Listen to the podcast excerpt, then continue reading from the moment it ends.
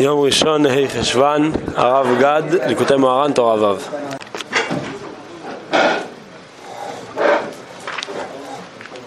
נמצא, לא, אני, אני בנמצא אחר, לפי השגתו שמשיג עכשיו, אה כן, שורה לפני בוודאי השגתו הראשונה מבחינת גשמיות, נמצא שצריך לעשות תשובה על השגתו הראשונה.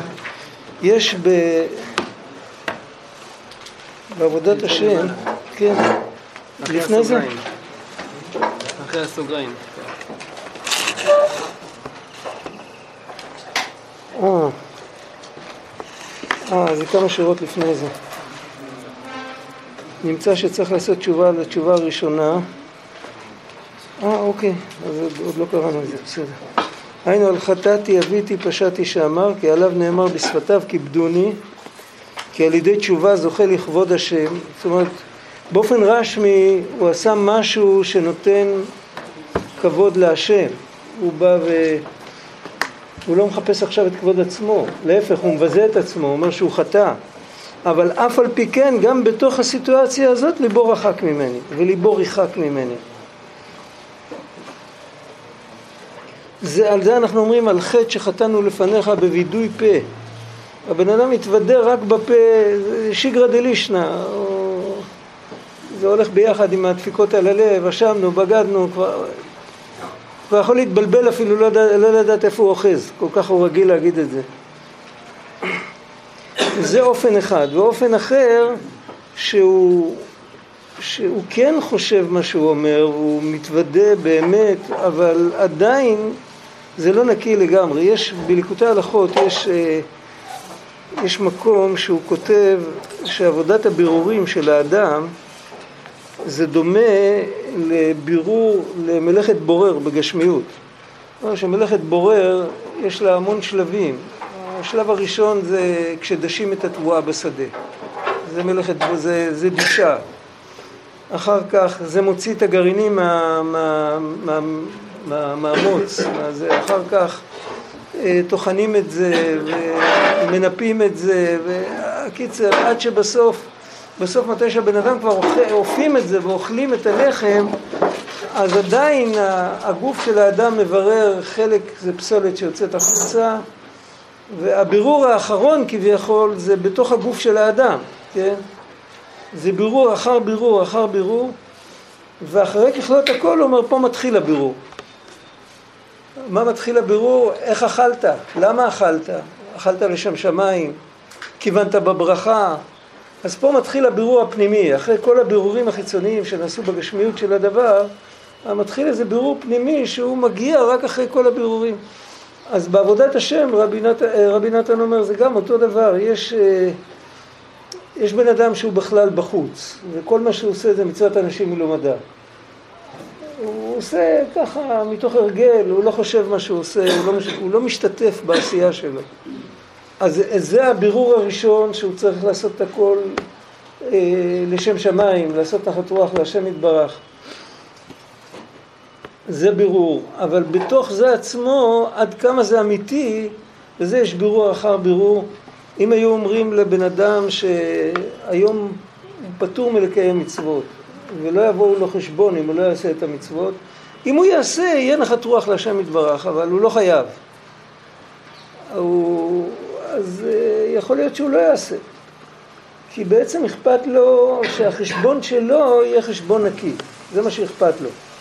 לא כל כך אכפת לו, אכפת לו כאילו, וזה גם מדרגה, כמה אנשים חושבים על זה, מה יקרה איתם אחרי שהם ייפטרו מן העולם, ומה ישאלו אותם, ומה הם יענו, אין הרבה אנשים שחושבים על זה. ובן אדם שחושב על זה ברצינות, ולפי זה הוא משפר את ההתנהגות שלו, אז... אה, מגיע לו צל"ש, הוא יהודי מיוחד בימינו. אבל אחרי ככלות הכל, הוא דואג לעצמו. אז למרות שהוא כבר מבורר והוא כבר עושה את הכל, הוא כבר חושב וכבר, וכבר ירא וכבר אוהב וכבר הכל, הכל העניינים טובים אצלו, אבל עדיין הוא במרכז. עדיין לא, לא שייך שיהיה אכפת לו על מישהו אחר בדיוק כמו על עצמו. בעצם אם יהודי מגיע לבירור בתכלית, אז אין הבדל, באמת ההלכה היא שאין אומרים לאדם חטא כדי שיזכה חברך. אבל אצלו בנפש לא צריך להיות הבדל, העיקר שרצון השם מתקיים ו, וזה לא משנה, איך אמר פעם מישהו, היה פעם, אה, היה פעם איזה רב ברומניה שהוא ירד מהדרך, תחשבו על זה, היה רב, היה לו קהילה והיו לו חסידים, הוא ירד מהדרך והמשכילים הצליחו לשבש אותו והיו דברים כאלה בעוד מקומות בעולם שאנחנו יודעים, הם, הם, הם עבדו עם, עם המון אה, תחפושות והמון שכל והמון... אה, הם הצליחו להוריד אנשים, אה, להוריד אנשים מהדרך לגמרי. ואחר כך הוא חזר בתשובה, אבל כבר לא הייתה לו קהילה ולא היו לו חסידים ולא היה לו כלום, הוא ישב אצל אח שלו. ואח שלו היה רב מפורסם וגם אדמו"ר מפורסם, אב בית דין ואדמו"ר, ואני יודע מה היה שם, לא יודע בדיוק את הפרטים, אבל האח שלו פעם ניהל טיש, והוא ישב בחדר ליד והסתכל, הוא ישב, ב, הוא ישב באפלולית, הוא הסתכל משם לראות איך, איך האח שלו מנהל את הטיש. אשתו ישבה לידו והיא אמרה לו, תראה איזה שולחן יש לאחיך, ואיזה שולחן אחיך קיבל, ואיזה שולחן אתה קיבלת. אז הוא אמר לה, הוא אמר לה, מה אכפת לי ששמו הקדוש של הקדוש ברוך הוא יתקדש על ידי אחי הקדוש. זה מה שהוא אמר לה. זה כבר היה אחרי שהוא חזר בו וכל זה. אז זה, זה כבר, זה מדרגה. זה... אחרי שהוא נפטר, כתבו על המצבה שלו קדוש וטהור. היה, הוא, היה, הוא חזר להיות יהודי בעל מדרגה באמת, אבל עצם זה שזה לא היה אכפת לו איך נראה השולחן שלו ואיך נראה השולחן של אח שלו, העיקר שיש מישהו שמקדש את שם השם, אם זה אני או הוא, נגזר על מישהו מאיתנו שיעשה את זה, אז, אז השם בחר בו, מה זה משנה? זה כמו אהרון הכהן שלא לא מקנא במשה, שמשה נבחר והוא לא נבחר. זה כבר בירור מאוד מאוד גבוה, ו- וכל פעם שנמצאים בדרך, כל בירור כזה זה תשובה על המדרגה הקודמת. במה זה תלוי? כל זה תלוי בהשגה בגדולת השם. כל זמן שבן אדם עדיין חוטא, אפילו אם הוא יתבונן בגדולת השם, זה לא ידבר אליו. הלב שלו סתום, הוא תחת מעטפה של טמטום הלב. אז זה לא מדבר אליו. הוא באמת יודע, הוא מסכים שהשם הוא גדול ואין סוף, אבל זה לא, זה לא עושה לו כלום. ועדיין, בגלל שזה לא עושה לו כלום, אז גם הוא חשוב. השם חשוב הרבה, הוא חשוב קצת. אבל גם הוא חשוב, והוא רוצה שהחשיבות שלו תתבטא. ואם לא נותנים לו, אז הוא נעלב, הוא נפגע וכל זה. מה שאין כן, אבל אם הוא חוזר בתשובה כפשוטו, בהתחלת התשובה, התחלת הבירור, חוזר בתשובה על החטאים, הוא מתנקה מהחטאים, עכשיו אותה, קודם כל הוא מקבל השגה יותר עליונה, אבל אפילו אותה השגה שהייתה לו אתמול, היא עכשיו כבר משדרת ללב נקי. כבר אין שם, כבר הורידו שם את כל ה... זה כמו שמשה שהורידו את הלכלוך, עכשיו נכנס אור. אז הלב שלו מתחיל להרגיש שאין ארוך לך ואין זולתך, אפס בלתך ומדומה לך. הוא מתחיל להרגיש את, ה, את האמת, את ה, לתפוס פרופורציה, מה שנקרא. ואז פחות אכפת לו על כבוד עצמו ויותר אכפת לו על כבוד שמיים. פה אנחנו חוזרים לשורה הראשונה של התורה, שיהודי צריך למעט בכבוד עצמו ולהרבות בכבוד שמיים. כל פסיעה שיהודי עושה בלהתקרב לקדוש ברוך הוא, אז הוא מחנך את הנפש שלו למעט בכבוד עצמה ולהרבות בכבוד המקום. ואז הוא חוזר בתשובה על המדרגה הקודמת שלו, ששם עדיין הוא היה, הוא דאג לעצמו והוא חשב על ה... מה יהיה איתו, מה יהיה עם המדרגות שלו וכל זה. וככה זה הולך עד אין קץ, אין לזה סוף.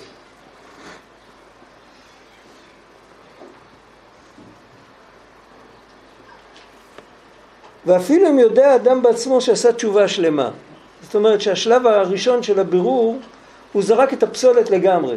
כאילו לא... איך כתוב ברמב"ם? עד שיעיד עליו יודע תעלומות שלא ישוב לכסלה עוד. הוא עשה תשובה שלמה.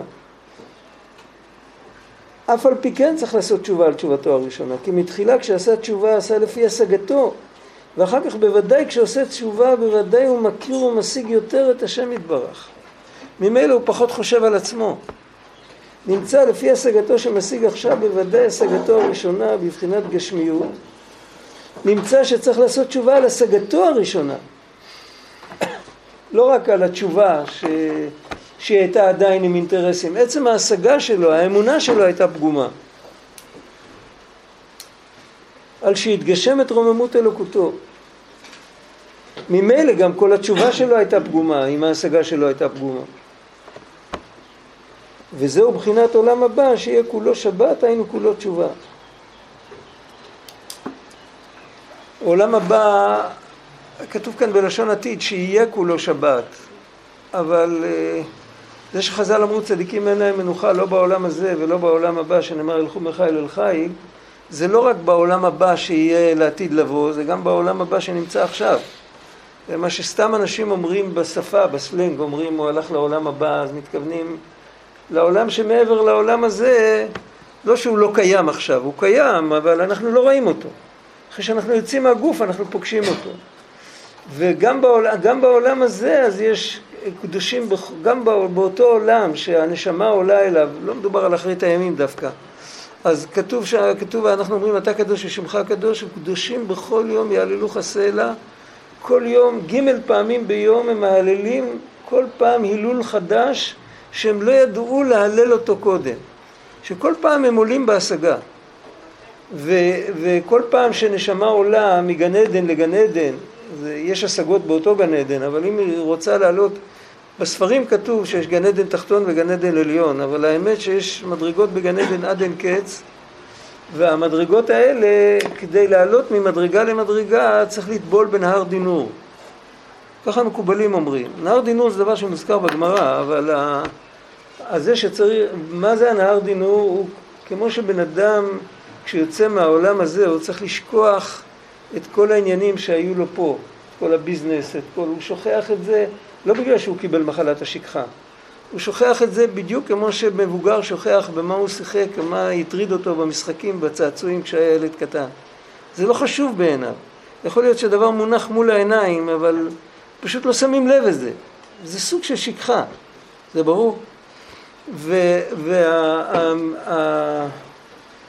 איך כתוב שם? המתים אינם יודעים מאומה. יש בגמרא, במסכת ברכות, יש עמוד שלם בגמרא, דיון אם המתים כן יודעים מה קורה פה בעולם או לא יודעים מה קורה פה בעולם. הגמרא דוחה את כל הראיות שהם יודעים מה קורה פה, וזה נשאר הפשוט, הפשוט של הפסוק שהם לא יודעים מה קורה פה. מה הפשט של זה?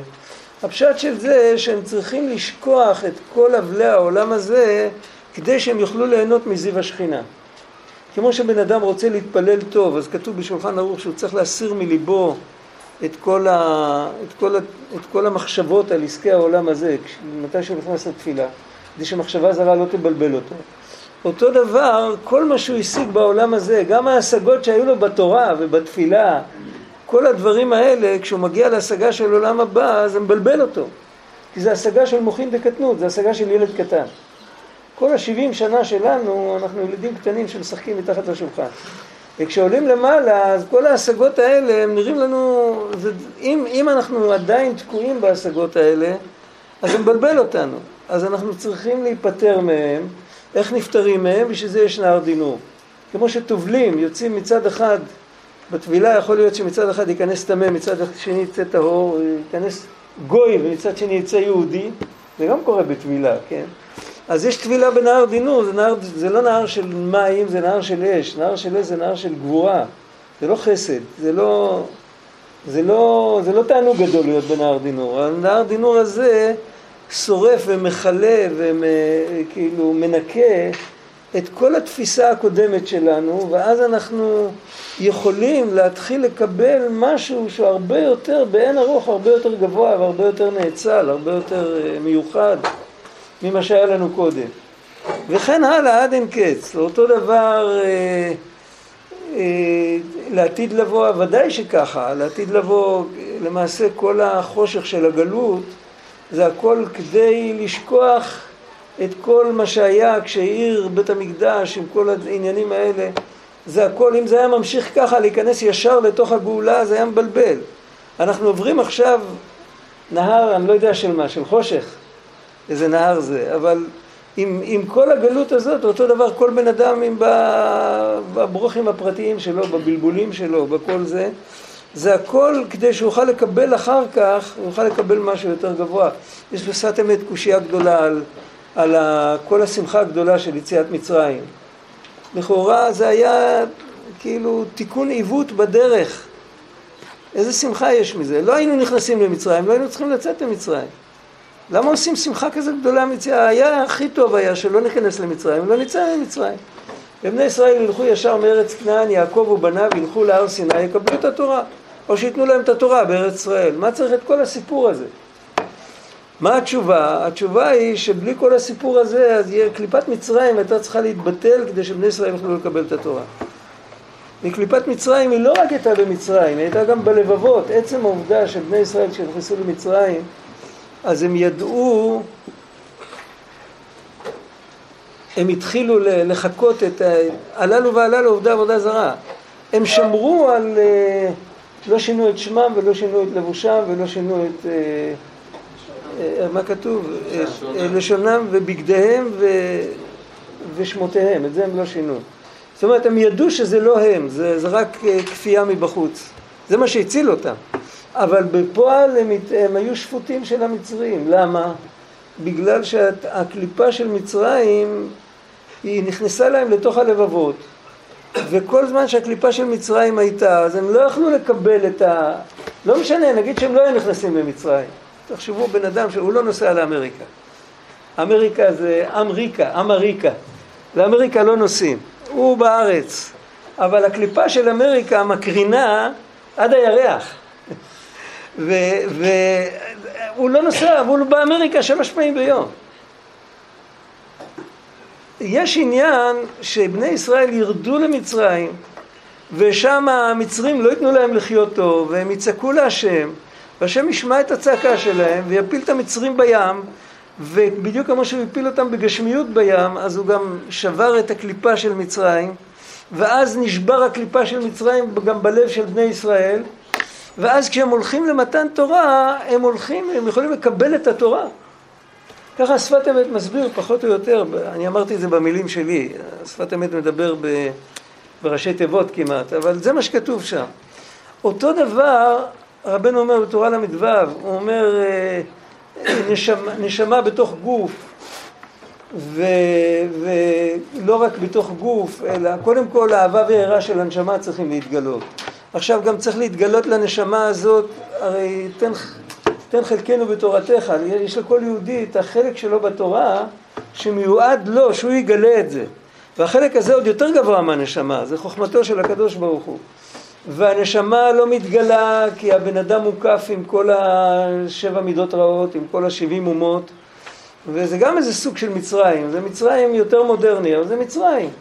והנשמה לא מתגלה והתורה לא מתגלה. אז מה עשה הקדוש ברוך הוא עושה? הקדוש ברוך הוא גורם לבן אדם שיתחיל לצעוק. הוא מתחיל לטרטר אותו. זה כתוב במדרש, במדרש כתוב שהיה פעם בת מלך ש...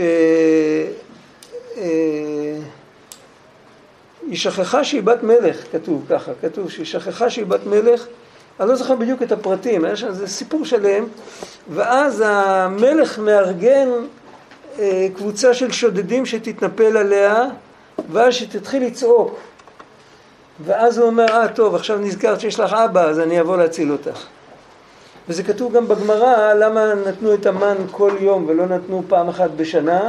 כדי שיצטרכו לבקש כל יום. כשבן אדם שמקבל פעם אחת בשנה, הוא יכול פעם אחת בשנה לבוא לבקש. גם על זה כתוב איזה משל של מלך שפרנס את בנו, היה נותן לו פרנסה לשנה, היה מגיע רק פעם בשנה.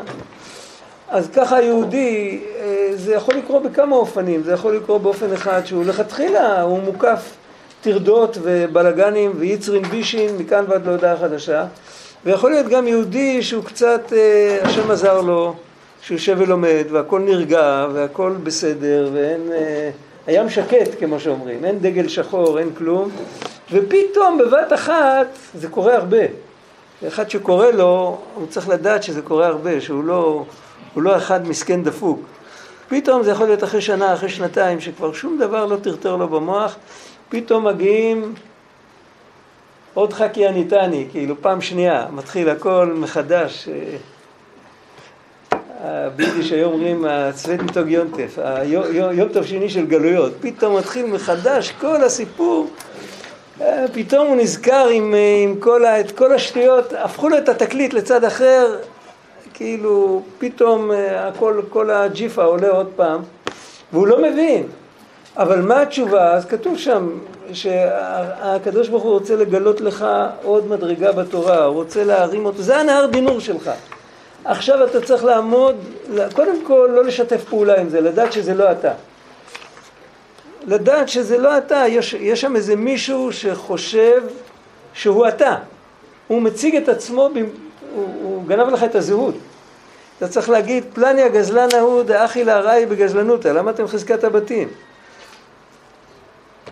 לדעת קודם כל זה לא אני, אני לא רוצה את הדברים האלה, זה לא, זה לא שייך לחלקי ולגורלי, אני יהודי, אני לא נוגע בדברים האלה.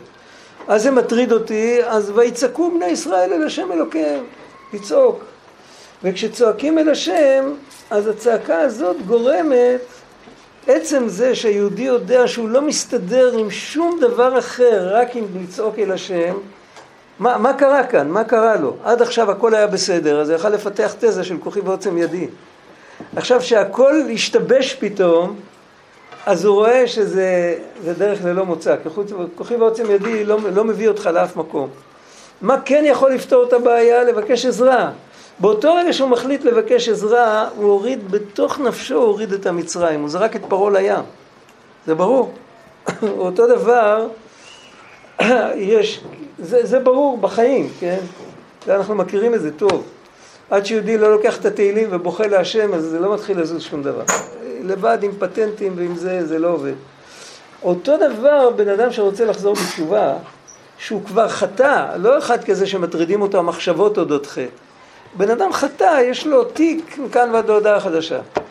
הוא חטא והוא רוצה לחזור בתשובה וכל זה, כל פעם מן השמיים רוצים להעלות אותו למדרגה יותר עמוקה של תשובה. כמו שיש תורה עד אין קץ ואהבת השם עד אין קץ, יש גם תשובה עד אין קץ. וכל אחת מהמצוות אפשר תמיד לעשות אותה באופן יותר עמוק ועוד יותר עמוק. תשובה זה מצווה כללית. ואפשר, ושבת עד השם אלוקיך, זה עד אין קץ, עד כאילו שהיה כתוב שם עד אין סוף. ושבת עד אין סוף. וכל פעם שרוצים להעלות את האדם לתשובה יותר עליונה, אז הוא צריך או לעשות את זה לעצמו, או שעושים לו את זה מלמעלה. אם עושים את זה מלמעלה זה הרבה פחות נעים. מה שרבנו אומר כאן, הוא צריך כל פעם לראות להשיג את גדולת השם באופן יותר עמוק, ואז בעצמו לחשוב שהתשובה שהוא עשה אתמול עדיין לא מספיקה, ועל ידי זה הוא יגיע לתשובה יותר עמוקה. אם עושים לו את זה מלמעלה, אז יזרקו לו מחשבות זרות, אבל לא צריך, לא צריך להיות טיפש, לא צריך לחכות, זה ברור. כשעושים את זה לבד זה הרבה יותר טוב.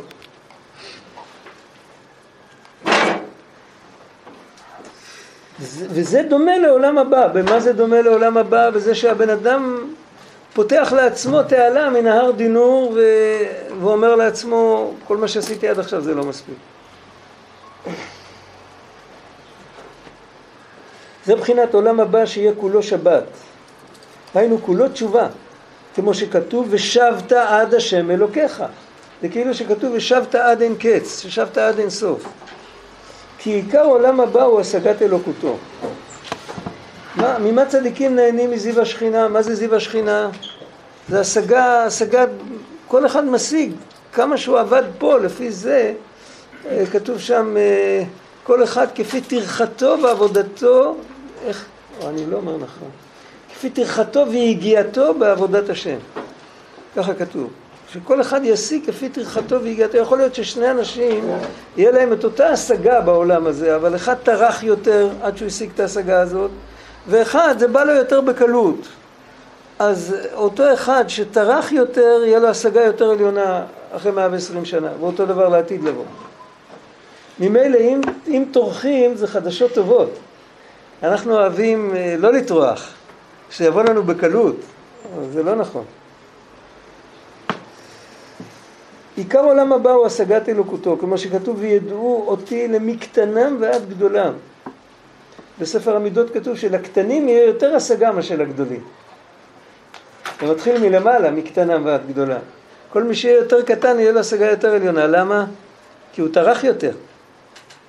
זה ברור. למה טרח יותר? מי שיותר גדול הוא היה צריך כל הזמן לעשות תשובה. לא, מי שיותר גדול הוא יותר גדול, יש לו מוחין יותר גדולים. אחד כזה שהוא טרח יותר, אז הוא ישיג יותר. ובסיפורי מעשיות יש שם את התינוק הכי קטן הוא הזקן הכי גדול, מי שזוכר את הסיפור של ה... היום הראשון של שבעת הקבצנים. הנשר מגיע ומכניס את כולם לפי הגיל, אז הוא מכניס קודם את ה... התינוק הוא הזקן הכי גדול. כי הוא טורח יותר.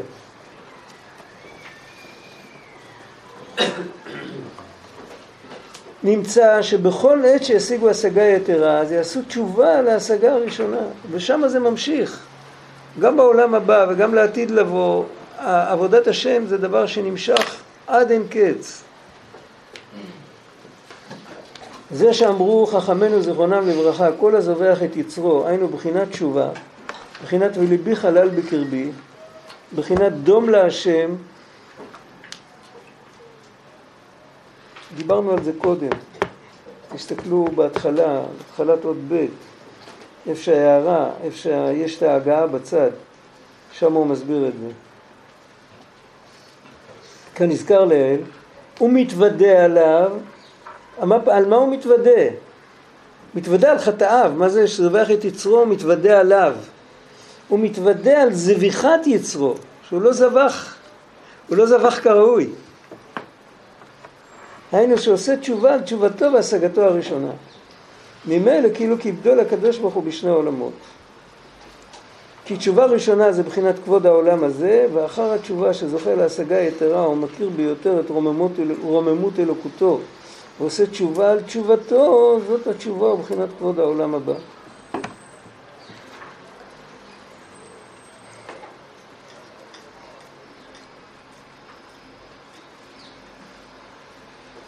תסתכלו, מי שיש לו זמן אחר כך, מי שיש לו ראש, תסתכלו בפרק י"ג בתניא, כתוב שם שיש כמה מדרגות באמת, והוא מיד, הוא מסביר את זה בגלל שזה דבר לא מובן, אמת יש רק אחת.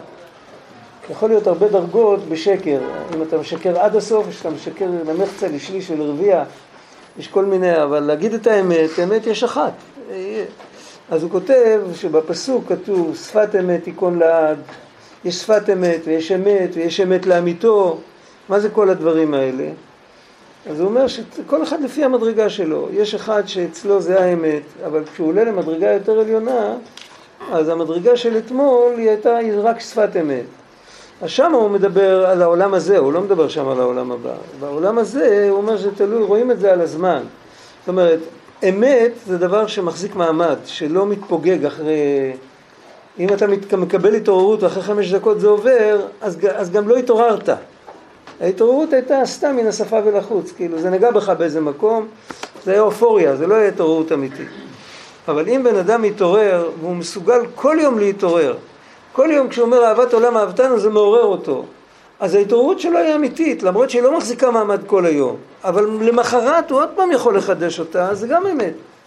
איפה אנחנו מצאנו את זה ב, ב, בתורה? קורבן תמיד.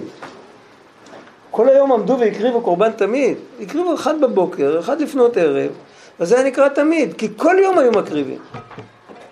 ויש עניינים אחרים שנקראים תמיד, שהם באמת תמיד כל הזמן. אש תמיד תוקד על המזבח, זה ממש תמיד. המנורה תמיד, זה גם תמיד. יערוך אותו תמיד. יש דברים שהם באמת תמידים. אז זו עבודה של צדיקים. הצדיק הוא תמיד, הוא תמיד בדבקות, תמיד. אז על זו כתוב שפת אמת תיכון לעד. אפילו שהבן אדם הוא סך הכל בשפת אמת, הוא עוד לא באמת לגמרי, אבל יחסית לצדיק אז הוא באמת, אז הוא לא באמת, אבל יחסית לעצמו זה נקרא שפת אמת, וזה, וזה עבודה אמיתית. עכשיו, מתישהו, אם הבן אדם הזה באמת יום אחד הוא הופך להיות צדיק, אז הוא, איך, איך הוא מסתכל על העבודה שהוא עבד כל הזמן? הוא מסתכל עליה, הוא לא מתחרט על מה שהוא עשה, תוהה על הראשונות זה, זה איסור גמור, אבל הוא מסתכל עליה, אם ישאלו אותו, זה היה באמת? הוא יגיד, נו, כמו שאומרים, ישאלו אותך אם עשית משהו כשהיית ילד קטן, בגיל גן, אם עשית את זה עם כל הלב, תגיד, נו, בסדר, לפי, ה, לפי ההשגות של אז, כשהייתי ילד קטן, אז עשיתי את זה עם כל הלב. אבל אם היום אני אעשה את זה, בקצה חיכתה לי איזה סוכריה בסוף היום. מהגננת, כן. יחסית היית, עשיתי את זה עם כל הלב. לא שיקרתי.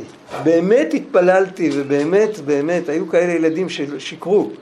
הם שיחקו מתחת לשולחן עם צעצוע, אני באמת התפללתי, אבל מה זה האמת? שרציתי באמת, לא רציתי לשקר על הסוכריה שאני אקבל בסוף היום. בסדר, נו, האם יהודי עכשיו מתפלל, הוא חושב שהוא יקבל על זה משהו, זה עדיין, הוא מבין עם שכל של בן אדם מבוגר, שזה עוד לא תכלית השלמות. וכן הלאה, אז יש בזה דרגות. וכל פעם שעולים בדרגה, אז אפשר להבין שכל מה שהיה קודם זה עדיין לא זה. ואז חוזרים על זה בתשובה. זה פחות או יותר מה שלמדנו. והתשובה הזאת זה כבוד בעולם הבא. זאת אומרת, היכולת שלנו לחזור בתשובה גם על הדברים הטובים שעשינו, זה נחשב גם בעולם הבא. זה, זה מטבע מהלכת גם שם.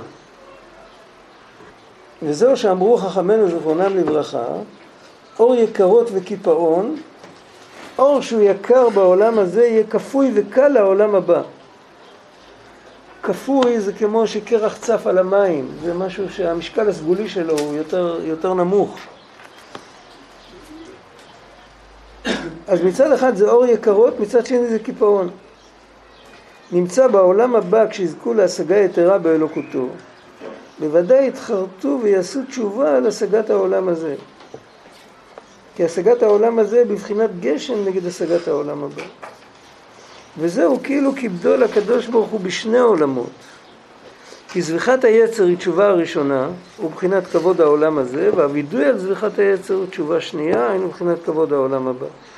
עכשיו שימו לב, הביטוי זביחת היצר, כל הזובח את יצרו, הביטוי הזה מופיע בחז"ל כמה פעמים. על ליבי חלל בקרבי, כתוב על דוד המלך, כשהוא הרג אותו בתעני, עם התעניות שלו. דוד המלך צם כל כך הרבה תעניות, הוא הרג את היצר הרע שלו. אז שם כתוב שהוא הרג את היצר הרע. ופה כתוב, הזובח את יצרו. יש הבדל בין שני הביטויים האלה. מה יותר טוטאלי, לסבוח או להרוג? לסבוח זה לצורך משהו. לסבוח זה לשחוט בעצם. להרוג את היצר הרע זה יותר טוטאלי, זה באמת רק דוד המלך זכה, לא כל אחד זוכה. אבל uh, זביחת היצר שמדובר כאן, יש בזה כמה, כמה מדרגות, זביחת היצר. צריך להבין מה הפשט זביחת היצר. מה זה זביחת היצר? זה כותרת. יכול להיות האופן הפשוט, האופן הכי פשוט, מה ששייך ממש לכל אחד, אפילו ברגע זה, כאן, אנחנו אלה היום פה כולנו חיים, כל אחד מאיתנו שייך לזה. יש עץ הרע מגיע עם איזו הצעה לסדר יום, מכירים אותו? הוא חבר כנסת שם, יש לו פרלמנט שלם, כל פעם הוא זורק לנו איזה הצעות לסדר. אז, אבל הוא לא, הוא לא בא ומופיע עם כותרת כזאת, אה, הוא לא נרשם אצל היושב ראש להציע הצעות לסדר. הוא מדבר כאילו שהוא הבעל הבית. אני רוצה כך וכך, בא לי. השם המודרני של העץ הרע זה בא לי, יש הרבה שמות בחז"ל. כל דור יש לו שם חדש, בדור שלנו קוראים לו בא לי. בא לי כך וכך. הדבר הראשון שצריך לסבוח את היצר הרע זה להגיד לו, תשמע, אתה לא בעל הבית, אתה לא אני, אני לא אתה, לי לא בא. לך בא, תגיד שבא לך, אל תגיד, אל, אל, אל, אל תופיע במקומי. אני עוד, אני עוד חי וקיים. מילא, בן אדם שמת, ובא מישהו, בן אדם שהלך למדינת הים ומת, ובא מישהו ומתחפש, הוא רוצה להשיג את האלמנה שלו, מסכנה, רוצה לרמות אותה שהוא בעלה, בסדר, המת לא יכול להכחיש אותו, בא הרוג ברגליו, הוא באמת מת. אבל אני עוד לא, אף אחד עוד לא הרג אותי, אני בחיים, אני לא רוצה. היה פעם, רב חיים מצאנז, נכנס לבית כנסת בבוקר, הצנזר הראשון, ראש השושלת, הוא נכנס לבית כנסת בבוקר, רואה חתן למחרת החופה שלו, מסתובב עם הטלית על הכתף, בודק את הציצית, מסתובב לכאן ולכאן, ורוחו טובה עליו. ניגש אליו רב חיים ואמר לו, שמע, אני לא שלך. אז ההוא, ההוא בכלל נדהם שהרבי ניגש אליו ומדבר איתו, וזה, מה פה, ודאי שאתה לא שלי. אז הוא אומר, לא נכון, אתה חושב עכשיו שכל העולם שלך, אז תדע לך שאני לא שלך. עכשיו, זה סיפור, זה סיפור חסידי, אני לא חושב שהוא מופיע באיזשהו מקום.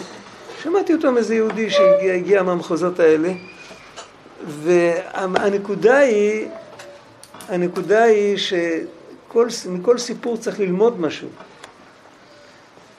צריך להגיד לו, אני לא שלך. אני של אבא, ואני שומע בקול אבא, ואבא שלי חי, הוא יחיה לנצח. ואני לא שומע בקולך, אל תופיע בשמי, אל תגיד בא לי, זה לא אני. זה, זה זביחת היצר, זה מלחמה על הזהות. זה, זה הפשט שלא שינו שמם ולבושם ושפתם, כאילו. אל תדבר במקומי, אל תופיע במקומי, אתה לא אני ואני לא אתה, אין לי עסק איתך, אני לא רוצה להכיר אותך, לך מכאן. זה דבר שכל אחד יכול לעשות. הוא יבוא עוד פעם. כתוב היצר הרע דומה לזבוב, זבוב שמגרשים אותו עד שלא הורגים אותו, הוא כל הזמן חוזר. זה החוק. בסדר, אז, אז, אז יש עם זה עבודה, אני לא אומר, ו, ומיד אחרי זה בן אדם צריך לקחת את עצמו לתורה, לתפילה, להסיק את המוח. אה, בית המת ויטיב, אה, שיהיה יוקת שער, זוכרים את הגמרא בבא קמא. איפה שחורבה, חורבה ריקה, אז כל השדים באים. צריך לראות שהמוח שלנו לא יהיה חורבה ריקה. אין מחשבת עריות מתגברת בליבו של אדם, אלא בלב פנוי מן החוכמה. כתוב... זה, זה, זה, זה הסדר הרגיל, זה, זה גם נקרא זביחת היצר. עכשיו, בצורה מסוימת הוא עשה את השליחות שלו, הוא על... העלינו את היצר במדרגה, כי השליחות שלו הייתה לעורר בקרבנו את הנקודה הזאת. שיש יש טיפ טיפה משהו קצת יותר גבוה, זה יותר, במקום לדבר על עצמנו, לדבר על השם יתברך. להגיד יכול, נכון, יפה, בא לך, הכל טוב ויפה, אבל השם לא רוצה. לא כל כך להדגיש את האני לא אתה, אלא הקדוש ברוך הוא לא רוצה. פה מעלים אותו עוד דרגה, כי הוא לא מזכיר, ככה, באופן הקודם הוא הזכיר לנו שאנחנו יהודים, שיש לנו נשמה. באופן הזה הוא מזכיר לנו את הקדוש ברוך הוא, אז הוא בכלל, הוא, הוא עשה את היומית שלו, בשביל זה הוא בא. אנחנו שכחנו את השם בתוך השגרה. אפילו בתוך תוספות אפשר לשכוח את השם. בא יצר הרע עם איזו מחשבה זרה ואומרים לו השם לא רוצה, אז הוא הזכיר לנו את השם. זה... יש עוד אופן שלישי, שעל זה דיברנו הרבה, זה מה שכתוב בחומש, בפרשת ניצבים, לאהבה את השם אלוקיך כי הוא חייך. האופן השלישי זה אופן הרבה יותר מינורי, הרבה יותר, הוא לא, אין שם כזה מסירות נפש, זה, אבל מצד שני הוא הרבה יותר פנימי, הרבה יותר, אה, הוא משנה את האישיות הרבה יותר. זה להסתכל ליצרה ולהגיד לו, תגיד לי, בא לך, כי בא לך כי אתה רוצה להרגיש טוב, אתה רוצה כיף. תדע לך שהכיף הזה הוא זבל אחד גדול, והכיף האמיתי הוא עומד פה מאחורי האוזן שלך ואתה לא רואה אותו. אתה פשוט לא מסתכל. הכיף הכי גדול שיש לבן אדם, בן אדם גשמי בעולם הזה, מה השעה? כמה? עוד? שלוש בדיוק? אה, רבע לשלוש. לא נורא. אם אתם לא מפהקים אז זה בסדר. הבן אדם, הכיף הכי גדול שלו, תחשבו בן אדם שמישהו ניגש אליו וחונק אותו, חונק אותו בצוואר. עכשיו בא אליו היצר הרע עם איזו מחשבה זרה. מה דעתכם? איך הוא יגיב? אני לא יודע מה אתה רוצה, אבל קודם כל תוריד את הידיים, תוריד את הידיים של, ה, של הבן אדם הזה ממני, אחר כך תתחיל לחשוב עליך. אפילו מחשבה זרה אין לו כוח לחשוב באותו רגע. אפילו התאווה הכי גדולה, אפילו בן אדם ששקוע בזה עד מעבר לראש, כמו החזיר שהיה נובר בהשפעה, שכתוב שם במשנה. באותו רגע שלא נותנים לו לנשום, תחנוק את החזיר בהשפעה, הוא לא יחפש את ההשפעה יותר, הוא יחפש רק דבר אחד, אוויר. אם יהודי יכול להסביר לעצמו שהאוויר לנשימה זה אך ורק חיות אלוקית, תורה, תפילה, לעשות רצון השם, לעשות נחת רוח להשם, זה החיים. חוץ מזה, זה הכל הפך החיים. אז, וברגע שהוא, ברגע שבא אליו היצר רע ותופס אותו עם איזו מחשבה זרה, הוא מרגיש כאילו מישהו בא לחנוק אותו. הוא אומר, רק תעשה לי טובה, תוריד את הידיים שלך, אני רוצה לחיות, אני לא רוצה למות. על זה כתוב בתורה, לאהבה את השם אלוקיך כי הוא חייך. לא כל מה שהרחוב מביא לך זה החיים, אמריקה קורא לזה לעשות חיים. זה ראה נתתי לפניך את החיים ואת הטוב, את המוות ואת הרע. זה גם נקרא זביחת היצר. פה הוא לוקח את היצר, מקריב אותו קורבן להשם. זה ממש זבח. זה, זה הכל דרגות, זה הדרגה הכי גבוהה. בכל השלוש דרגות שדיברנו, זה לא הכי גבוהה בעולם. הרגו בתענית זה דרגה יותר גבוהה. אבל זה בשלוש הדרגות האלה, שקודם כל להגיד לו, אני לא אתה.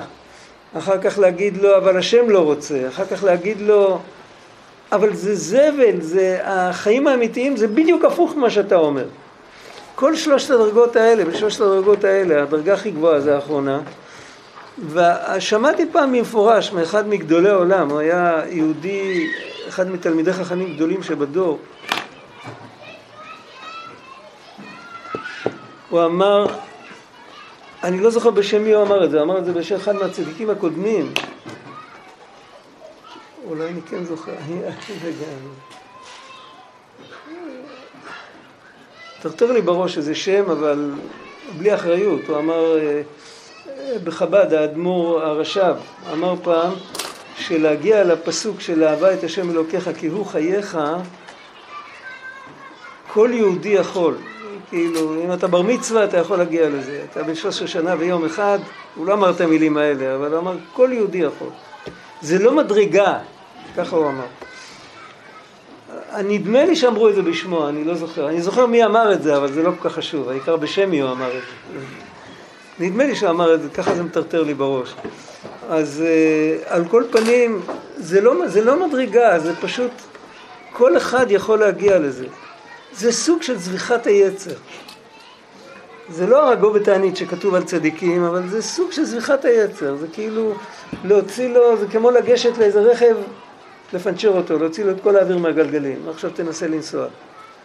כל האוויר, האוויר בגלגלים של היצר הרע זה הרוח סערה, זה ההוא-הא, הבלוף.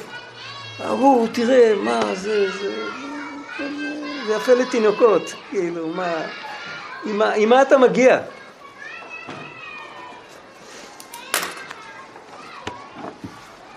יש בזה עוד אופן, שאת זה, אני לא יודע אם תמיד אפשר להשתמש בזה, אבל זה המילה דשטותא שרבנו מדבר עליה.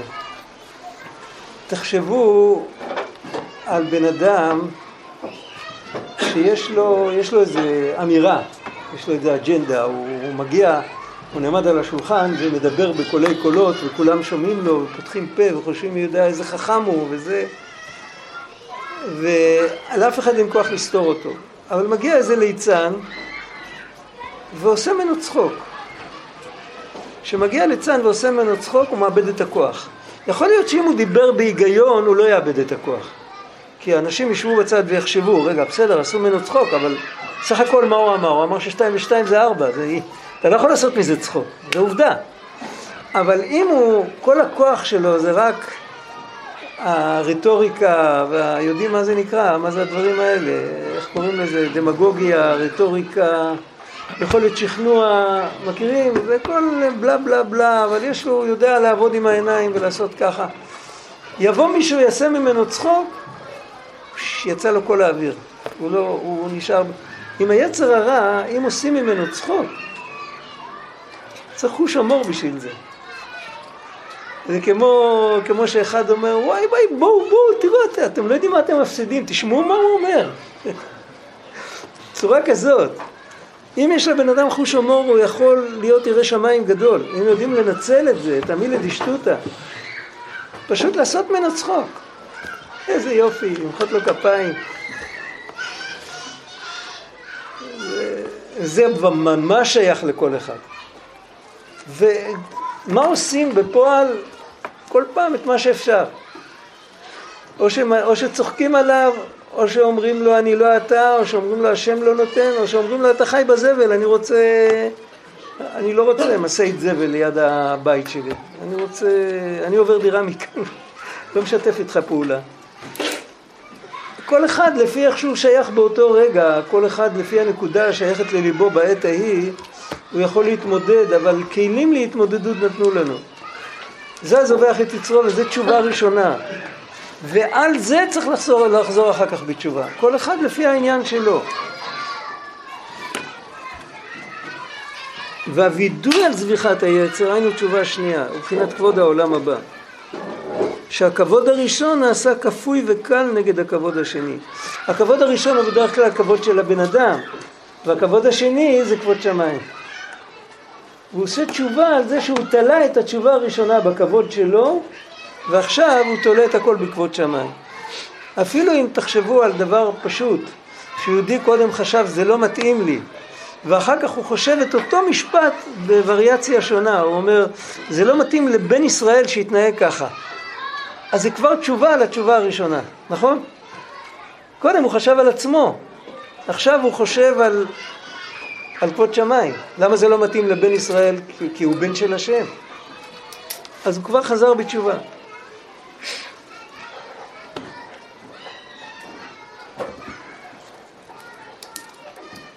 וזהו שאומר הקדוש ברוך הוא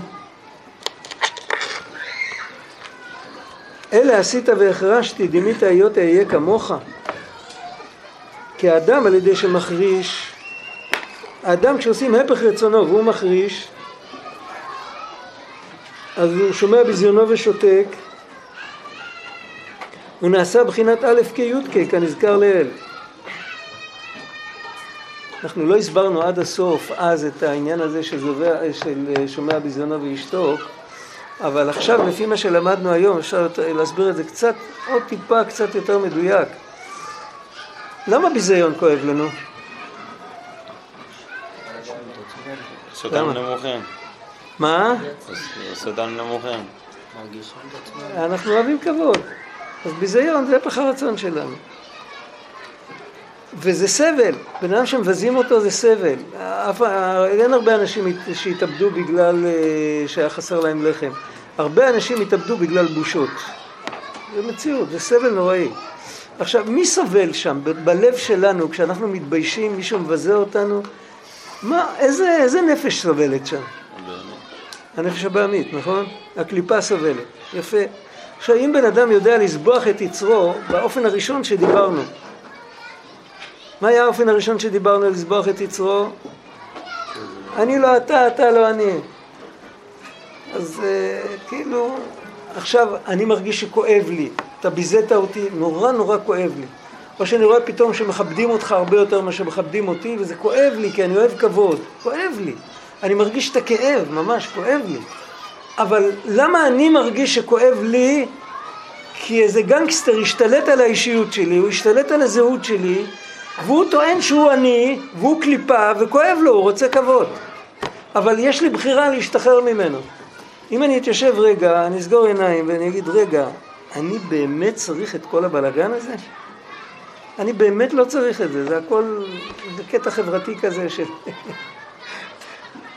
איך אומרים, זה חלום שחלמו אחרים על אחרים, כל, כל הקטע הזה. רק מה, הקליפה, אני לא קליפה. יש לי קליפה, אני יכול לפטר אותה, אני לא צריך אותה. ברגע שאני מבין שזה לא אני, אז זה מפסיק לכאוב לי. אני יכול להסתכל על זה מהצד, מאוד ליהנות שנותנים לך כבוד פי עשר יותר ממני, ולהסתכל מהצד אה, על כל הביזיונות שעושים לי כעל קוריוז. בסדר, יאללה, בואו תראו איזה הצגה, הצגה הכי טובה בעיר. ראיתם איזה יופי, לוקחים את הבן אדם הזה ומה... ראית, ראית מה הוא אמר לו? לעשות מזה מין דבר כזה, לא להיות מעורב בכל הנושא. יש uh, מכתב עתיק שכתבו מארץ ישראל, שכתבו מרוסיה לארץ ישראל, זה היה באוצ... באוצר הגנזים של משפחת ריבלין הירושלמית. חלק, היו מתלמידי הגר"א וחלק היו מתלמידי בעל התניא. יש שם מכתב, נשאר שם מכתב שכתבו סיפור של איזה השגת גבול שמישהו מאוד התחצף נגד בעל התניא, הוא אמר לו שיפסיק להשיג גבול והוא ביזה אותו. הוא ביזה אותו, בעל התניא התגלגל מצחוק. הוא צחק. אחר כך, אה, בסוף הסיפור כתוב שהם חשבו שאולי הקפדה הזיקה לבן אדם, אבל הסיפור עוד לא נגמר כשנכתב המכתב, הם לא יודעים מה היה שם בסוף. זה סיפור אמיתי, בלי מופתים, בלי עניינים. אבל על כל פנים, כתוב שם בסוגריים, הוא כותב שם בסוגריים על בעל התניא, שאם היו מתחצפים אליו ומבזים אותו, אז היה צוחק. זה היה מצחיק אותו. אז טוב, כשזה בא ספונטנית, זה מדרגה. בעצם ככה זה קורה לכל אחד מאיתנו. כשאנחנו נופלים, אנחנו צועקים, כשמישהו אחר מחליק ונופל, אנחנו צוחקים. לצעוק ולצחוק זה, אותו, זה אותה מילה כמעט. רק אה, זה, זה דבר הפתעתי כזה, אם זה קורה לי אני צועק, אם זה קורה לך אני צוחק. האם אני יכול להסתכל על עצמי מבחוץ, אז אני צוחק גם מתי שזה קורה לי. בעצם מי שזה כואב לו והוא צועק, זה הקליפה. זה לא אני. אם אני מבין את זה שזה לא אני, אז אני יכול לשמוע ביזיונו וישתוק, לא סתם ישתוק. ישתוק כמו היה פעם, היה אה, בגליציה, היה איזה צדיק שמאוד מאוד חלקו עליו. אני סיפרתי את זה פעם פה. שמעתי את זה מיהודי שהגיע מהאזורים ההם, אה, הוא, הוא היה צאצא של יהודים שגדלו שם, מצד האימא. אז uh, הוא סיפר שעשרים שנה הוא לא דיבר מילה אחת נגד כל אלה שביזו אותו והוא לא אמר מילה להגנתו. הוא למד להתפלל, למד עם תלמידים וזה לא, לא מעניין אותו, לא. סיפרו לו כל מה שאומרים עליו, הוא לא הגיב. אחרי שעבר כל הסוגיה הזאת, שאל אותו אחד מהתלמידים שלו, אמר לו, איך הצלחת להחזיק מעמד? אז הוא אמר, מלשתוק לא מתעייפים. אז ההוא לא קיבל את זה, מה זה, כאילו, אבל איך היה לך כוח? אז הוא אמר, כתוב בפרקי אבות סייג לחוכמה שתיקה, אז השתיקה זה רק הסייג. מה החוכמה בעצמה? החוכמה בעצמה שלא יהיה אכפת לך.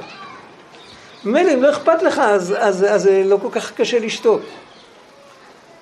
אז רבנו מביא אותנו כאן בשלבים לנקודה הזאת שזריחת יצרו וכל זה, אז הבן אדם על ידי זה שהוא שותק, בהתחלה הוא שותק מתי שכואב לו, הוא שותק, הוא נושך את השפתיים ושותק, זה ההתחלה.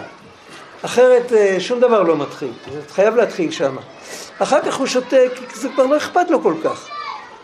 כי זה כואב רק לנפש הבעמית ואני זה לא. זה עדיין כואב לו, אבל הוא מצליח איכשהו להתמודד עם הכאב. אחר כך עוד יותר ועוד יותר, כל פעם שהוא עולה יותר, הוא הופך להיות יותר קיים בעולמו של הקדוש ברוך הוא, יותר אמיתי. לפני זה הוא היה, אפשר להבין עכשיו יותר טוב את מה שכתוב בתחילת התורה, שבן אדם שעדיין לא רוצה לחזור בתשובה, עדיין אין לו הוויה בעולם. מה זה נקרא שאין לו הוויה בעולם? הוא תחת זהות מזויפת. הנפש הבעמית מכריזה עליו כאילו הוא ראובן בן יעקב, ההוא השם שמצד הקליפה יש, רבי יהודה פתאיה כותב שלכל יהודי יש עוד שם מצד הנפש הבעמית. ויש לו שם אחר בכלל, אבל הוא מופיע תחת השם שלי, הוא מזייף דרכון, הוא מופיע תחת השם שלי, ואני צריך פשוט לא להאמין לזיוף. זה, ואז מתחיל להיות לי הוויה בעולם, אז אני מתחיל למלא את המשבצת הזאת, כל הזמן הוא מילא את המשבצת שלי ואני הייתי, הייתי מתחת לבלטות, לא הייתי. אז זה הולך כמו ספירלה, בהתחלה הבנו את זה ככה, עכשיו מבינים את זה טיפ טיפה יותר, ויכול להיות שאחר כך בהמשך התורה נראה את זה בעוד כמה אופנים. הכל קשור פה. אנחנו נשאיר את זה פה, וזה שהקדוש ברוך הוא אומר, לא גמרנו את זה. זה באמצע עניין, אבל השעון אין לו מה לעשות, אז הוא כל הזמן הולך.